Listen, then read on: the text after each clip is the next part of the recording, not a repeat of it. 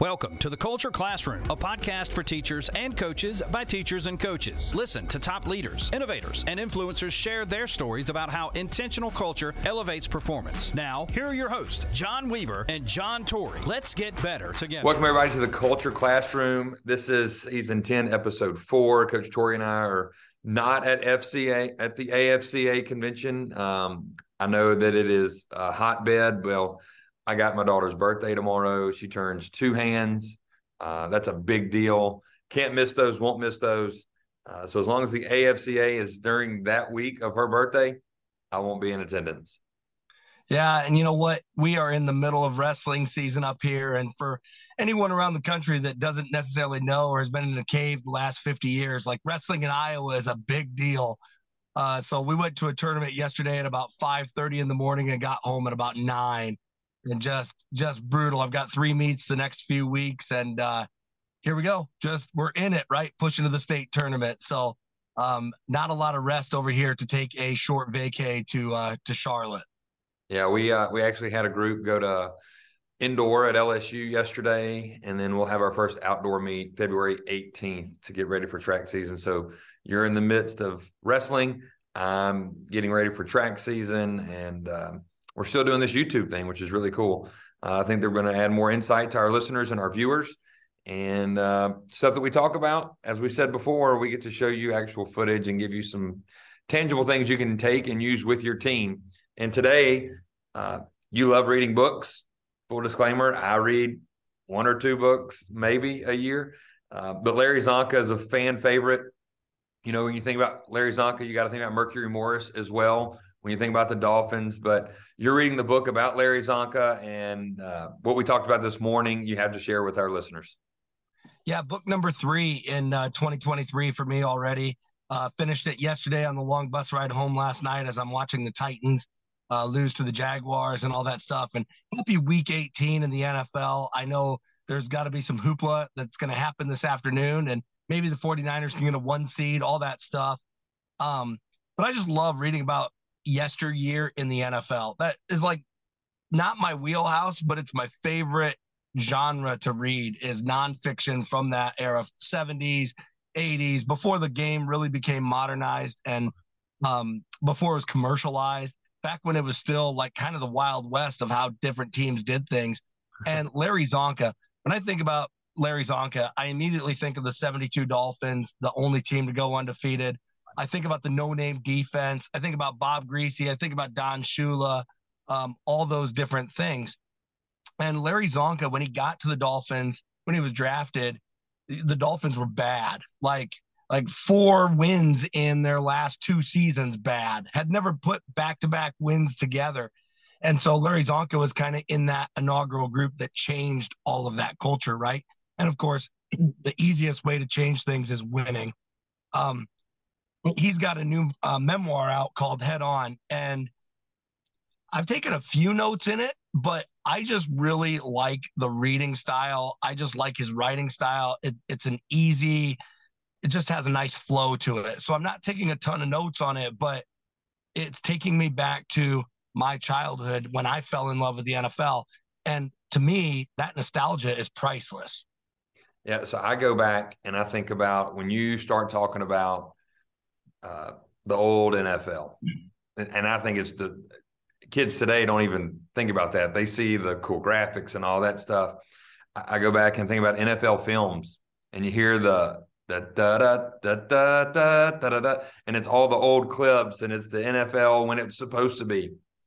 And uh, when you started talking to me about Larry Csonka and the book and all that stuff, I, I, I went back and thought about all the little helmets I used to collect that was yes. the real real deal. Like you put the 50 cents in, you'd spend it. What team would you get? And uh, I know having all the teams, and then like when those teams played, you kind of match them up together. And reading the Agate page on on Monday mornings, and the, for people that are watching that, the Agate page had like all the results, the list, who's two games, three games, you know, on the front inside cover of the the sports page. But that that to me is lost like yeah. you said, the NFL that was like that's the real the real deal when you start talking about the NFL and what it's like and and this the old Jets uniforms and the old Bengals uniforms, which they still have the helmet and all that stuff. But even back when I remember being in the Superdome and watching the Saints play Tampa Bay when they had the orange and the and the red and the the white, and then Vinny Testaverde was the quarterback and, and doing a flip in the end zone and scoring. I mean, it's just you know, there's there's so many teams that want to change what tradition was. But you go back and you think about, I mean, even the Dolphins try to change the what the dolphin looked like jumping through the hoop, and you can't do that. In my opinion, you can't do that. Like, why? Why erase history with something that was fantastic, with something that's new and modern, all that stuff? When, my opinion, like you said, like it's the yesteryear. It's you know, and then people talk about baseball and like America's pastime. Well, then yeah, that's America's pastime, but you talk about football, that's America's game. And yes. it lives for Sunday night football. Uh, when you hear the iconic Monday night football, da, da, da, da, I mean, I mean, no, nothing else yeah. needs to be said. No, and when you're talking about reading the sports page and you know flipping right away to the to the sports page the next day, um, I grew up on a farm, so the mail didn't get there the next morning. It was the next afternoon. Right. Uh, by the time the mail route kind of came came our way, but I remember the fastest three minutes in sports, right? And it's just like it's during the Monday night game, and it's just the ticker of all the teams. And I think that's the nostalgia is that you think of the Bucco Bruce, and I have a Bucco Bruce shirt, right? And you think about Pat the Patriot, and uh, I think about why the Broncos, and I know they won three Super Bowls in this uniform, but why they ever went away from the D and the the you know the Bronco in it, like with the snort, like why yeah. did you go away from that? Go back to that. That that just um, you know, those are things that it was and I know it's branding and I know they're trying to keep current with trends, but man, to us guys of a certain age, like those bring back really warm feelings when we talk about it. And so when I when I look today, and I mean I'll sit down and I'll watch, and you know, of course, the whole multi-million dollar contracts, the whole um, you know, marketing and advertising campaigns that people get rich on. I'll sit and I'll watch, you know, Fox NFL Sunday and it'll have Jimmy, Jimmy Johnson and Terry Bradshaw, and they're making $30 million this year doing that show. And I know they're having fun and I know they're experts, but when I think about Larry Csonka and the 72 Dolphins, like his contract was for $25,000 that year. So, you know, you think about how much the game has exploded and how much money it's generated in the last 50 years. And I think that's part of the nostalgia piece. We always go back to our first paying job. I don't know what your first paying job was, but I had a radio show at our local radio station on Wednesday night from six to 10. I made $4.25 an hour. Wow. I, I, my first real paying job was working in the feeder truck for UPS. Nightmare, right. nightmare, graveyard shift, 2 a.m. to 9 a.m. I'd do that during spring break, Christmas break, all that stuff, work from two to nine, and I would be the one shoveling out the packages to go to the trucks. And do you remember your first paycheck? Do you remember how much you were earning? Um, it was like 12 $13 an hour, which is crazy, right? but that's working for UPS. But I mean, it wasn't that much. I mean, I worked for a week during spring break. So if you break that up and if it was full time or part time, whatever, I mean, you're not making that much money. No, and so I mean, I think that's another part of yesteryear, right? Like, I never want to go back to the days of four dollars and twenty five cents an hour. I, I don't want to do that, but you do the Time job. Out. Time out. I did work at King of Hearts, and okay. it was it was four seventy five. It was four. There you go. An hour. So I don't ever want to go back to those days. You can't go back to those days, right? Like our lifestyle, our family. Um, but that's your first job, and so there is nostalgia with that of like, man, how did I ever make it on $16 a week before taxes? Right. Um, so anyway, so I just think that this genre of reading Larry Csonka's book for NFL fans of a certain age, it's a it's a home run. I really enjoy it. But more importantly, let's talk about some culture stuff that comes out of it because let's be honest, you don't go to three straight Super Bowls and you don't have the NFL's one of the NFL's all-time winningest coaches uh, that leads this organization. And I mean, Don Shula was the Dolphins, right? When I think about Don Shula, I instantly think of the starter jacket on the sideline with the the gray slacks or you know the nice pants and and he's got his uh, aviators on because it's southern Florida and um I instantly think of him. I associate the Dolphins to this day to Shula and what he did for the culture there uh, is irreplaceable and part of history. And there's a couple of great stories in this Larry Csonka book. There are many great stories, but the, there are two that stand out to me as a culture person. And I want to share one. Uh, I'm going to share them on our podcast here. The first one talks about his very first preseason game. So he's a rookie. He's never played an NFL game before. You know, he was a star uh, at Syracuse.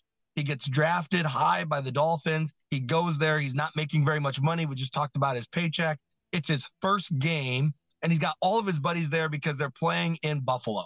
So, first game ever, NFL career. He's excited about it. They're waiting in the tunnel before the game, and he's kind of standing there in his uniform, and he's peeking out of the tunnel, and he's got his helmet down by his hip, held in his hand. And he's looking in the stands for his buddies and his family and all the people that are there to support him. And the team captain says to him, Hey, rookie, put your helmet on. And Csonka, he goes, No, no, I'm looking like I want my buddies to see me when I run out of the tunnel. It's my first time. Is my debut. Like, don't take this moment away from me. And then Csonka writes that he remembers this guy as a captain, right? That he's the one who sets the standard for the team. And so Csonka complies. He's annoyed, right? Oh, this is stupid. Why do I have to do this? Like, I just want to run out of the tunnel. Like, let me have my moment in the sun but he complies and he puts on the helmet because the standard is the standard. And as he runs out of the tunnel, he doesn't take more than two steps and he gets hit in the side of the head with half a beer can from somewhere in the nosebleeds.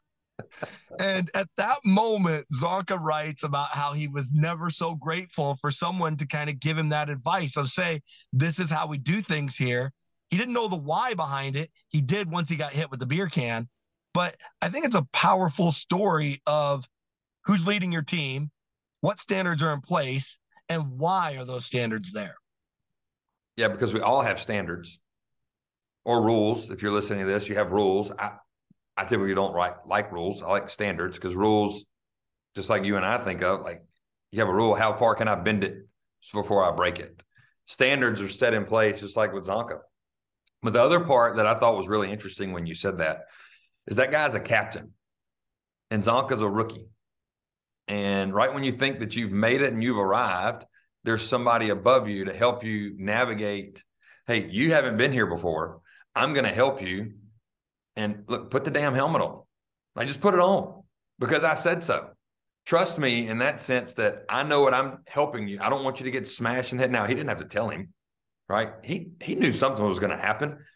But the fact that it hit Csonka right in the head instant credibility, instant trust for that captain. And then, like you said before, the standard is the standard, no matter what it is. And we we've used and other coaches have used best of the standard, or raise the standard, which I don't know how we can ever raise a standard when it's set. But best is the standard. How about just the standard as the standard? Whatever, as a coach, you've outlined for your team. That's the standard that's supposed to be met. And that's easy to say, but it's simple to do if you start like aligning your your beliefs with that. It's really easy. But just because we've said it before, just because something's easy doesn't mean it's simple, but it is simple when you start looking at all I have to do is follow this. There's no thinking yeah. involved. There's no thinking involved when you start talking about that. Well, I, and I think I think about there's one more layer too that we haven't even really talked about yet, but it's like let's say the captain doesn't say, "Hey, rookie, put on your helmet." Let's say he says, "Hey, man, these fans are going to be brutal." You, uh, let's say he gives him the explanation in the moment. Does that lesson stay with Larry Csonka over the last 50, 55 years? Or does that helmet or that beer can crashing into the helmet? There's the lesson. It's like, oh yeah, that was a good call. Like I should have listened to this leader. Like yeah. there's a reason he's a captain. yeah, I think that's it. I mean, I think so many times when you think about in high school, the senior captains or junior captains, whatever you do with your team.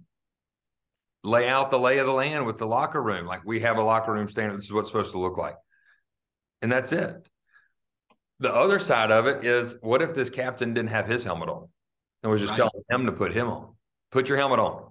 Well, then Csonka could say, like, ah, you don't have yours on. Like, so it's that do as I say and I do. Yes. That other thing too. Like, do as I say, not as I do. You hear people say that, or do as I, whatever you got to walk it and talk it for it to yeah. be successful. And I think that's another valuable lesson as we go into the off season. People, you know, there's coaching changes going on from junior high all the way to NFL.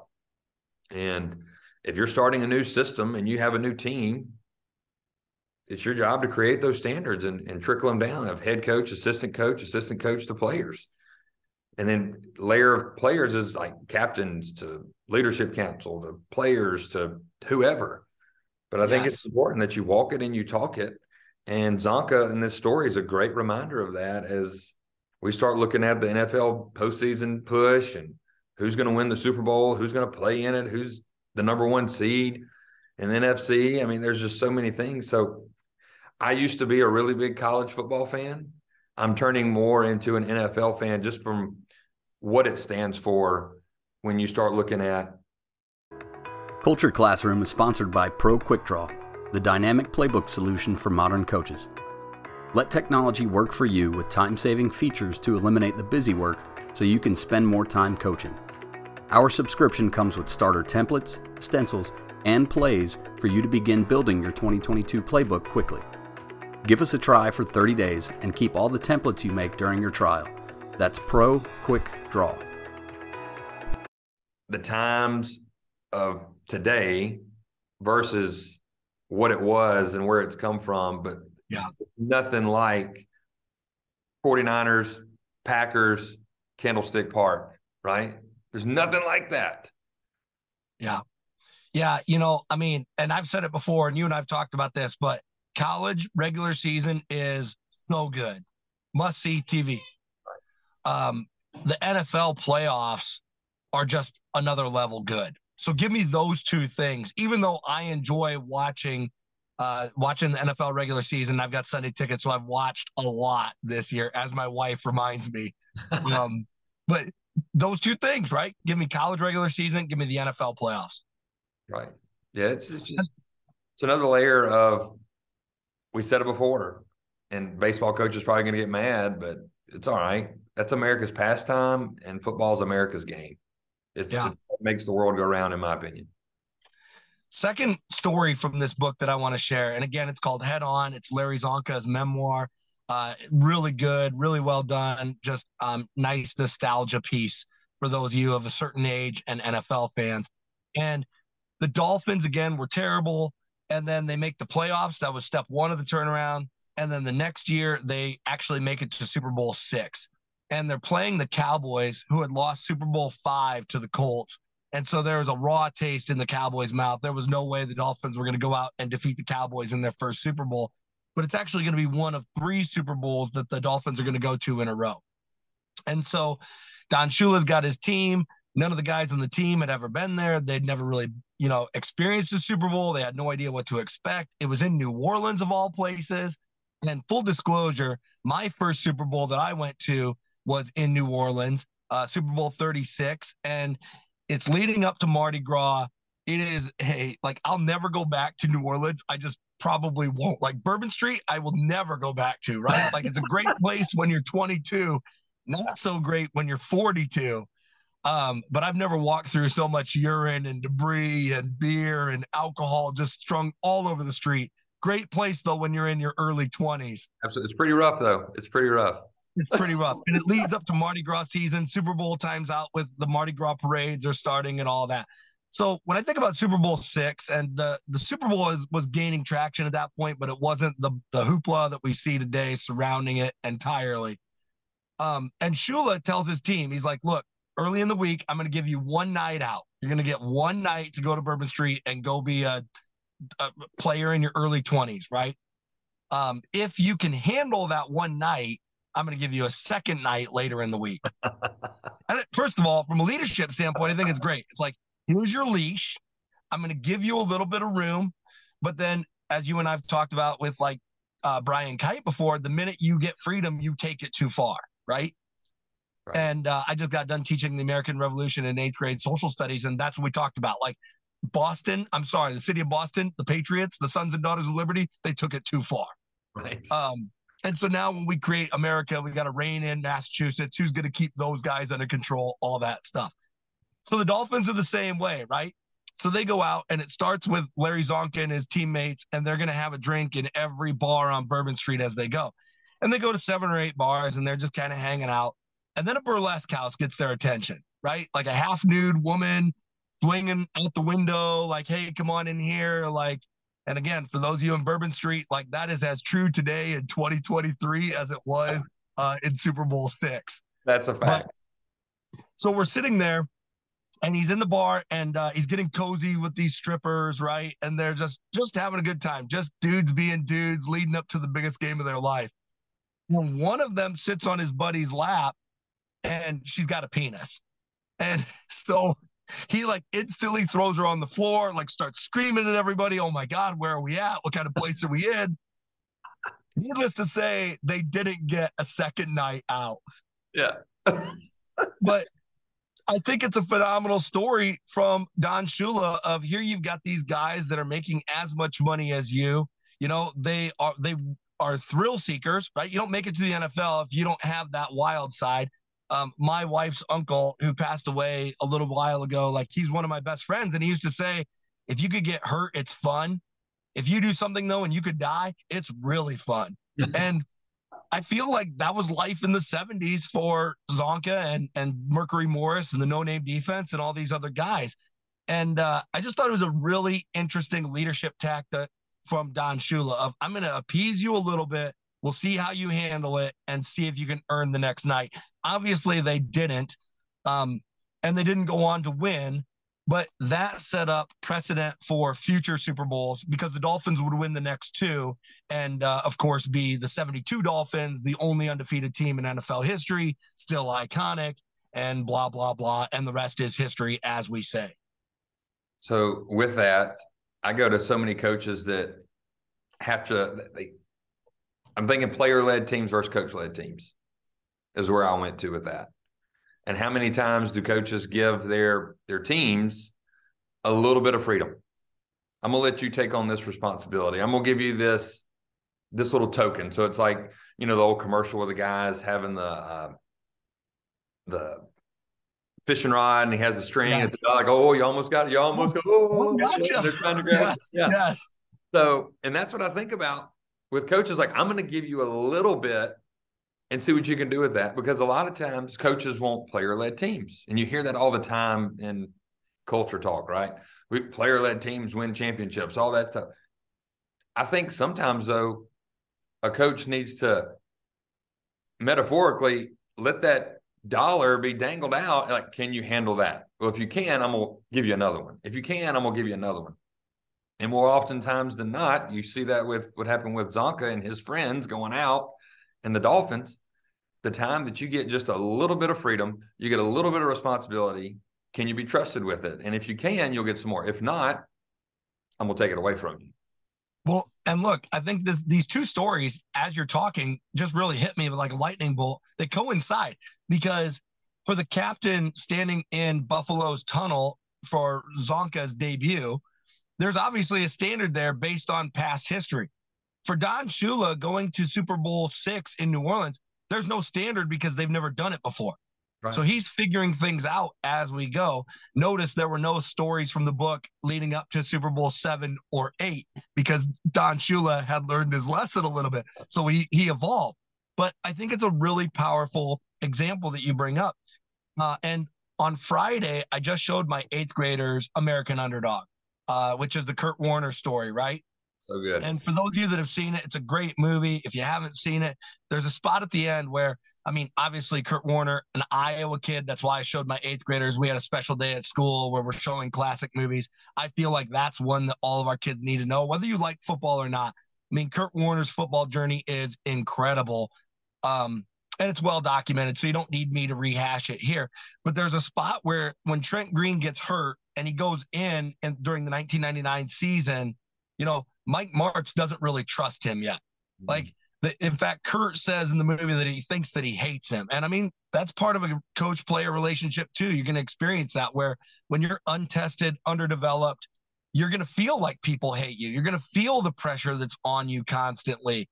And uh, early in that game, then, as Kurt gets settles in, he starts doing things. Mike Martz radios down and he says, I needed to know you were ready. You know, I was so hard on you. Why I put all that pressure on you, I had to know that you were ready. Had to be sure. And guess what? You are. I never would have put you on that field if I didn't fully believe you were a champion. and you get back out there and you get this job done. Let's go. Let's get after it. Yes, sir. And coach. Thank you. And the Rams are in business. A 34-yard return. Look at me. You can do this. I know you can. Yeah, yeah. I got your back, no matter what happens. Let's go to work, man. Let's go to work. All right, all right. That last one was on me. But we got this. Let's get to work. Right doubles, rip, 50 tail, on one, ready. Hmm. And I felt like that's what Don Shula was doing with Larry Csonka and the boys. Are you ready to compete in a Super Bowl? Can you handle the distraction of New Orleans, which we can't control? We can't control the Super Bowl six is played there. And for the record, New Orleans has hosted more Super Bowls than any other city, right? Party Town, USA. Um, but I think that's really a great comparison of can we trust you? And when there's no standard in place, that's the analogy of you dangling the dollar, the Geico commercial, right? Of, oh, you're a quick one, and he quick reels Yeah. it in. Yeah. But, you know, can we trust you? That's really what the coach is asking, and he's going to find out through example. Yeah. So as a coach, as you're listening to this and you've listened to this and you've taken on a new job or a new responsibility within your team, uh, have you set standards for your position group, your team? Uh, so so when those situations arise, maybe you're playing for the in the first round of the playoffs and your team's never been there. Have a standard set in place of we're going to do this during the week. I know a lot of coaches say we're not going to deviate. We're going to keep it just like a game week. Sometimes parents get involved and they're like, we want to cook you a steak dinner on Tuesday or Thursday or whatever. Do you allow that to happen? My challenge to you is to have a system in place. Maybe it's a state championship week. Maybe you're about to play for the national title and you're Sonny Dykes and your team's never been there before on that big stage. How have you handled that? Have you gone over that with your team? And I think that learning from this story, coaches can take this and be like, I, I never really thought about that. So now you can dive into every situation that could arise with your team. How do I handle that? What does this Yeah. look like? What is the standard, not just for an X and O deal? What's the standard on our bus trip? Do I have seating charts so there's no thinking involved? You know, Nick Saban does that. He has seating. He doesn't want to think about anything else but the game. Do we have a system of who gets the stuff off the bus? There's so many things and so many layers that go into a football program or a baseball program or a basketball program, whatever you want it to be. But if you lead the ship, you got to have a standard in place to make sure that everything is ran smoothly because something's going to go wrong. There's a YouTube video out there from a few years ago talking about how the team stands during the national anthem, right? Because there's a national anthem before every single uh, sporting competition. And the coach, and I can't remember who it is, I want to say it was Coach K at Duke, but I, I can't guarantee that. They're talking about how you you aren't going to sway, you aren't going to have your nervous energy. Uh, you are going to stand there still with your with your right hand over your heart. You are going to look at the flag. You are not going to move and uh, that's going to be the standard from now on. And when they look down the bench, there's 12 to 15 of their players standing there, uh, exactly meeting the standard the way the coach had outlined.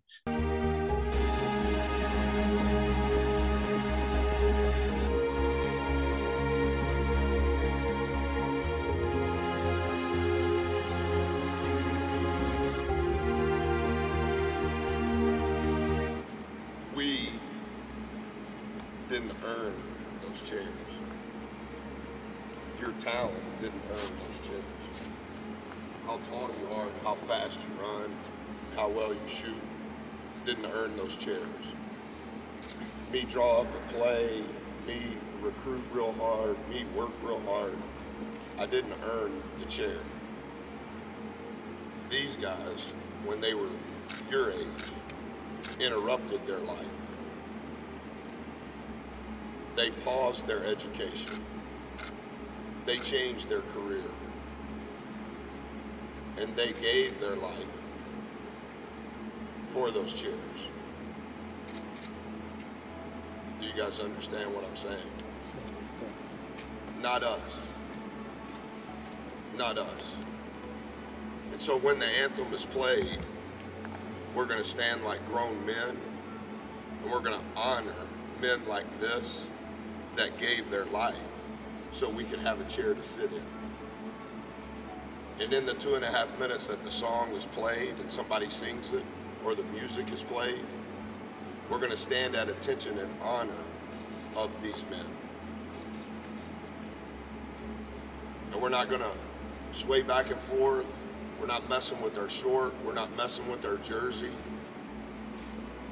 Those two and a half minutes we're going to give to the people that earn these chairs. Because that freedom allows us to do what we're doing. I don't care if you sing, but I want you to know the words. And I want you to be respectful of the words. Because those words represent people's lives. And when we stand, we're going to put our right hand over our heart and our left hand behind our back. And we're not moving. And we're not looking down and we're not swaying. We're standing still with perfect body language.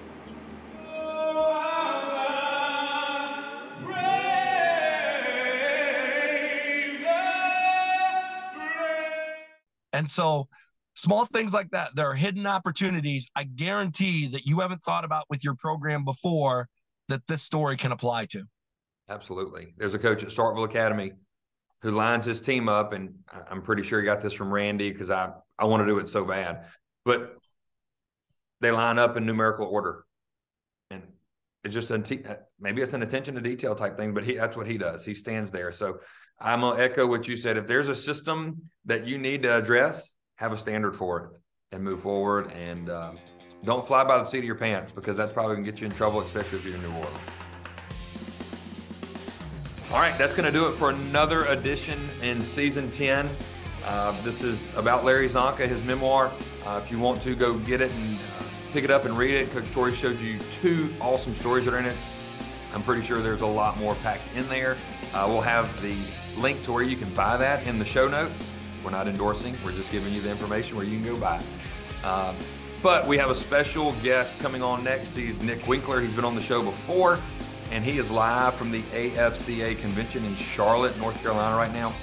And we're going to have his presentation live and have it for you. So if you couldn't make it to the AFCA and listen to Coach Winkler at his session, we're going to have it live for you here. Uh, so stay tuned for that, as that's going to drop special episode from AFCA in Charlotte, North Carolina, listening to Nick Winkler.